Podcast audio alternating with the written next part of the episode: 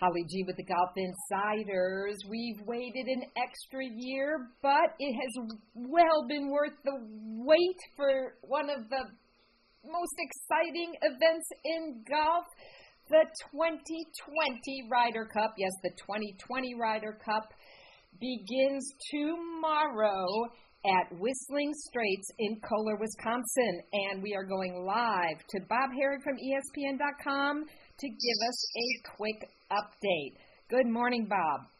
Hey, good morning. How are you? Nothing better than the Ryder Cup. Let's get ready to rumble. The crowds are going to be so loud. Uh, those first tee jitters for these guys and many of the rookies on the USA team, uh, they are going to be feeling it, aren't they? They sure are. It's just sort of the nature of the competition. It's, um, you know, you just you, you kind of know what's at stake, and and there's no easing into it like there is in a regular golf tournament. It's sort of, um, uh, you know, from the first moment, it's intense. And I think the quotes from those players kind of sum it up nicely. You know, it's it's pretty amazing how um, how much it means and how uh, how stressful it really is. I believe Justin Thomas said it was quote a total out of body experience that's coming from a major winner, FedEx Cup winner. I mean, that's that tells it all. yeah, it really does. I mean, you know, uh, these guys have been around, most of them, for a while. Um, they've experienced major championships. They've experienced, uh, um, you know, big tournaments and playing for a lot of money, hundreds of thousands of dollars, none of which is at stake here, and yet they still. Uh, they still are pretty, uh, you know, pretty nervous about the whole thing, which I think is kind of cool. Well, just a quick breakdown of the the team. Uh, if uh, my listeners have not been uh, up to speed yet, but this is the youngest U.S. team since 1927. Number of rookies six on the U.S. squad, and um, I was a little bit surprised to learn that DJ Dustin Johnson is the oldest at age 37. That's pretty uh, pretty amazing. Yeah, I mean, and he's certainly not old, so that kind of gives you an idea that uh, you know it has really skewed the other way here for the U.S. side. As you noted, six rookies, um, and you know Collin Morikawa has played in neither the President's Cup or Ryder Cup, and he's won two majors. Harris English hasn't played in either. Uh, either has Scottie Scheffler. So those are the true, true rookies. At least uh, Berger and um, uh, Schauffele and Cantlay played in President's Cups, and I think that helps. You know, I really do. I think it matters. It's yeah, it's it's it's the Ryder Cup light. I don't think it's the same intensity, but it is the same format. You got to learn how to play foursomes and four ball and and and the Saturday of the President's Cup gives you a feel for what Friday Friday and Saturday are here, and that it's a lot of golf, and uh, uh, you know there's there's you know for for most of the guys. Uh, you know, you, you, you're, or a good number of guys you're going to play twice. It's a long day, so um, so I think uh, those guys got a little bit of an advantage, but still, you know, it's um, I don't know if they, if if if the President's Cup equates to what they're going to feel on the first tee on Friday. In terms of the numbers, it seems like you know the U.S. team should dominate. Average world rank 8.9 compared to Europe's 30.8. Average age, U.S. 29, Europe 34.6. They've still got uh, four 40 year olds on the squad, the, the Euros do, Bob. Uh, so we're really seeing the, the veteran European team versus this new uh, blood on the U.S. team. Yeah, and I mean, know, I think you could take this either way. I mean, the experience on the European side is important. I I don't think anybody, too many people think of Sergio Garcia as being old. Uh, and, you know, obviously Westwood is 48. It's not like he's going to play all five matches. You know, that's very, very unlikely to happen. And so and, and Casey, who is 43 or 4, you know, has been a highly rated player all year. You know, I mean, I, I think age is a little bit of a, you know, misnomer in some cases. uh, you know that that experience is helpful to them, and and uh, those guys have a lot of winning experience at the Ryder Cup. You know, Sergio Poulter, Westwood Casey, uh, you know, Fleetwood had a great first Ryder Cup the last time. Rory, of course.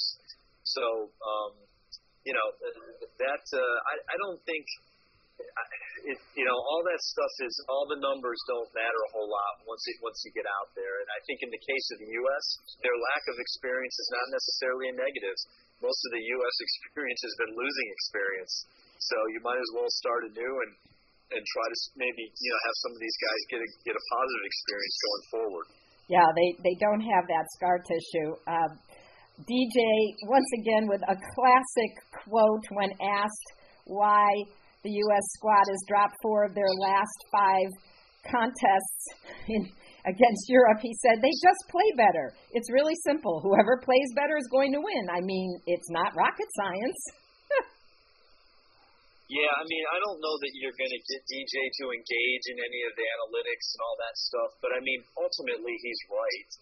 It really is about that. I mean, you can go back and look and see how many times the U.S. loses the 18th hole um, you know, I don't have the numbers in front of me, but it's not a high number of times that they are winning the 18th hole. And look, we saw that at the Solheim Cup. We sure did. How many, ma- how many matches went to 18? Obviously, if you go to 18, that means you either have a chance to tie the match if you're one down, you have a chance to win the match if you're all square, and you have a chance to obviously still win the match if you're one up. And so many times they lost that hole. And so every time that happens, it's costing you a half point.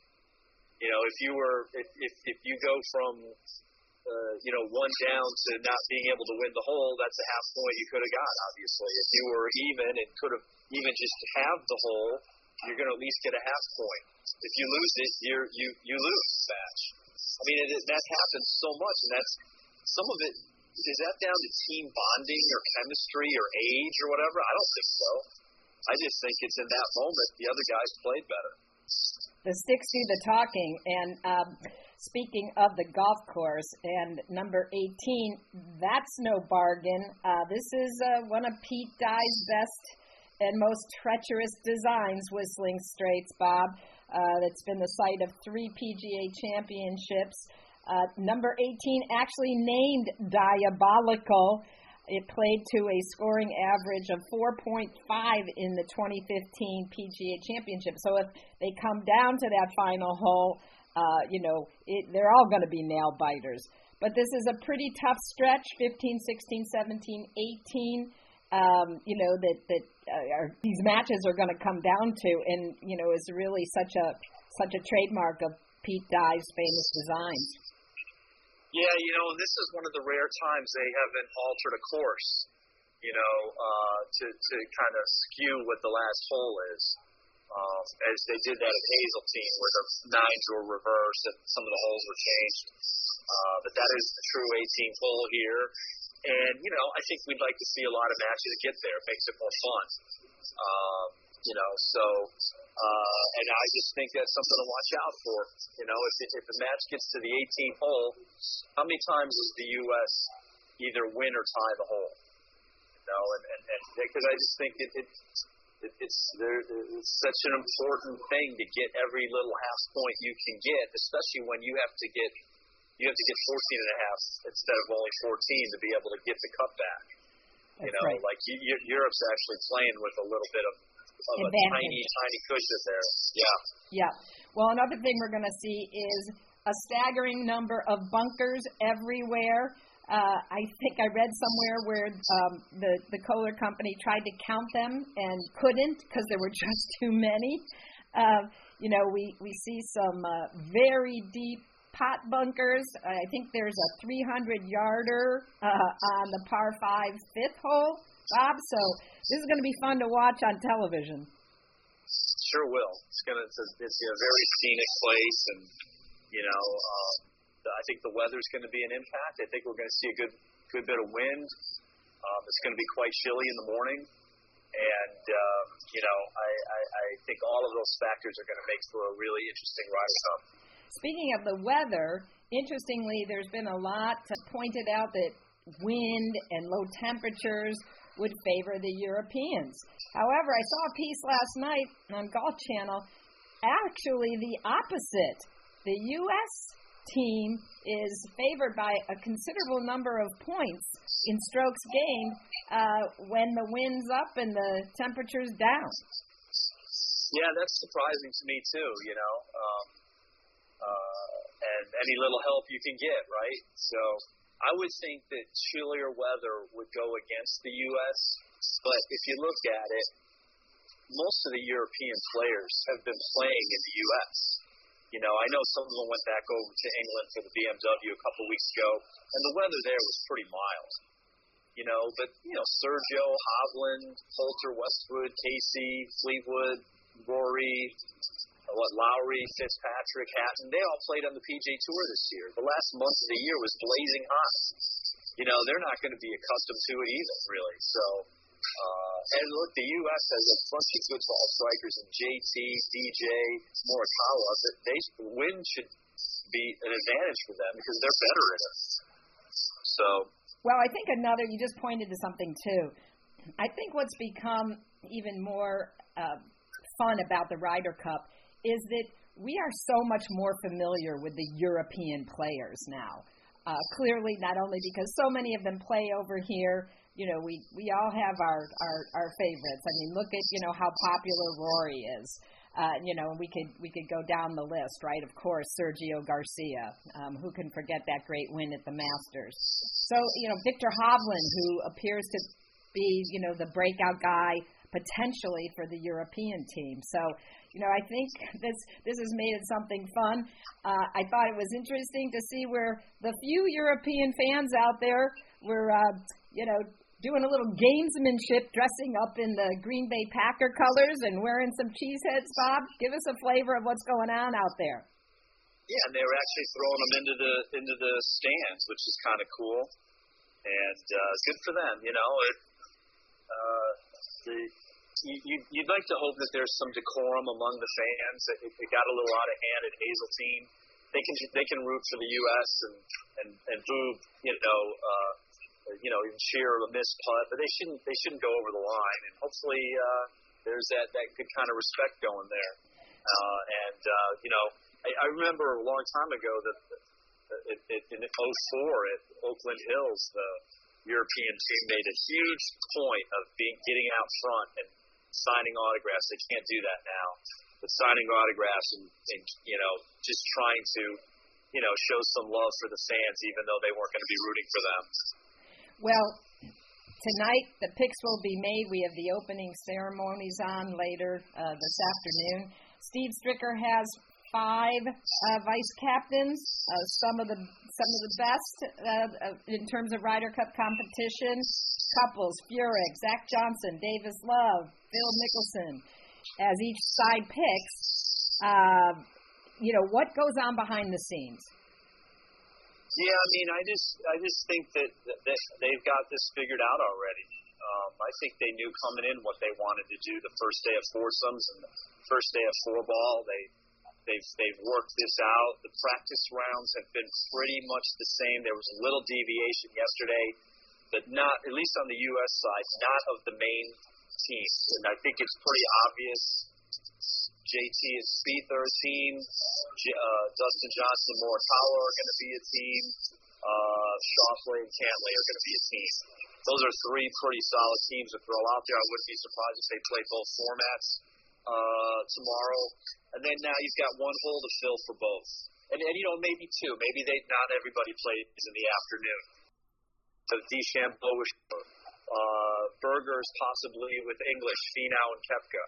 You know, it looks like the looks like their teams are set. It's just a matter of how often they're going to play and, and, and which format. Uh, who do you think is going to be our standout player, Bob? Uh, JT in 2018 went four and one.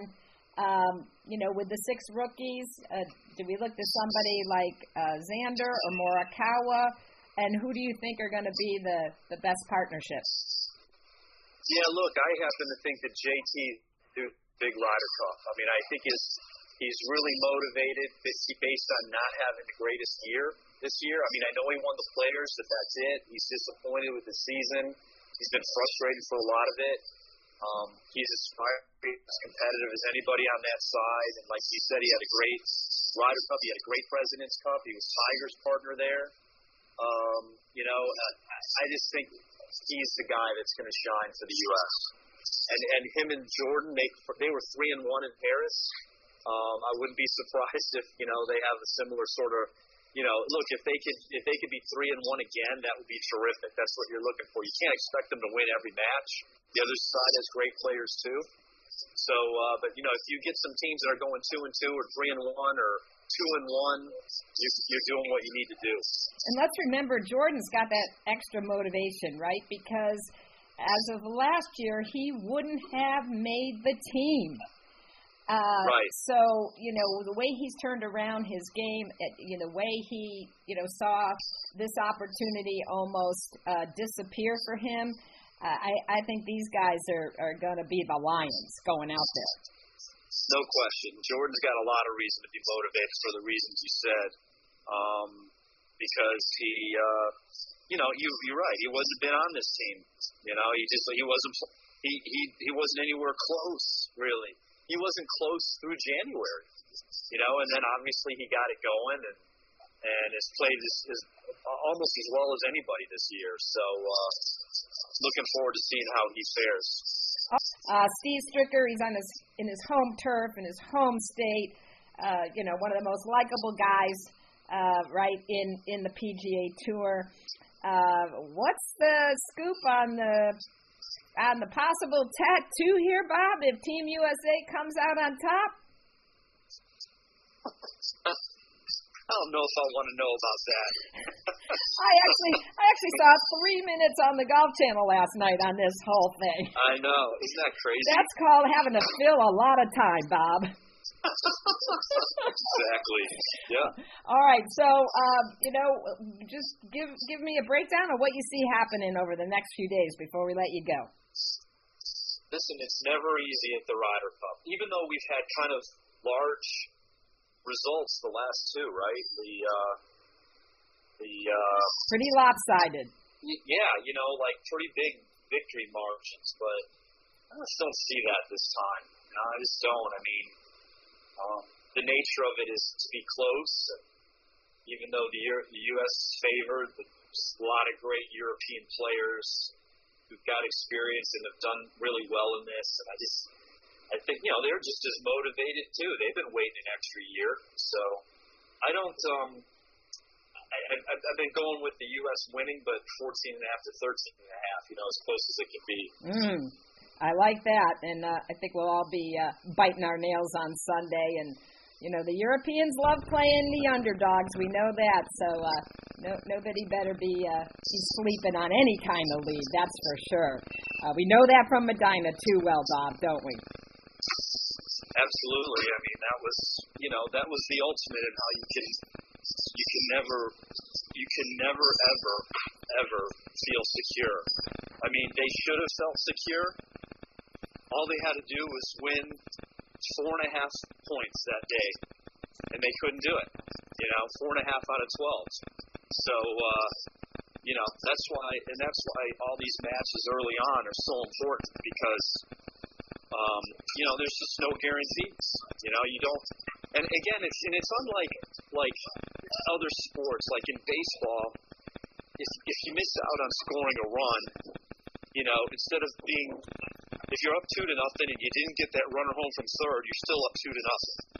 You didn't score that point or that run. Right. Well, in this, if you miss out on a point, not only did you miss out on it, but they got it. You know, so it's it's really two. You know, like if you, it's a two point swing. If, if if if that's why if the match comes down to 18 and you're all square, if they win it, they're they're they they've got one they've got one point and you don't have any. Whereas if if if if it would have been the other way, you're ahead. I mean, that's that's it's doubly uh, a killer when you don't pull through when when you should, because now you've got that extra layer to make up, and uh, you know, like that's why I always say like a, a 15 or a 16 to 12 win is really not as big as four points. It's two matches. If two matches had gone the other way, you're tied.